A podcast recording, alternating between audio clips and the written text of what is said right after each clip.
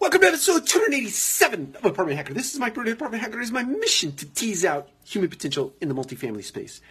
Have you ever noticed that in James Bond movies that every single movie starts out with some incredible action? Whether somebody's being chased or shot at, or they're jumping on trains or smashing through uh, pane glass windows or um, trying to think of all the James Bond movies I've ever watched in my lifetime. Anyway, the point is they get right to the point about what the movie is about.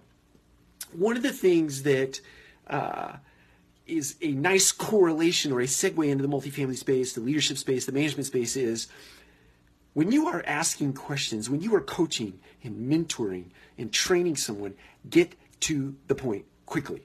One thing I learned about making apartment hacker videos is that if I wanted somebody to learn anything, or if I wanted somebody to take something away, if I wanted to watch the video, it was get to the point very, very quickly.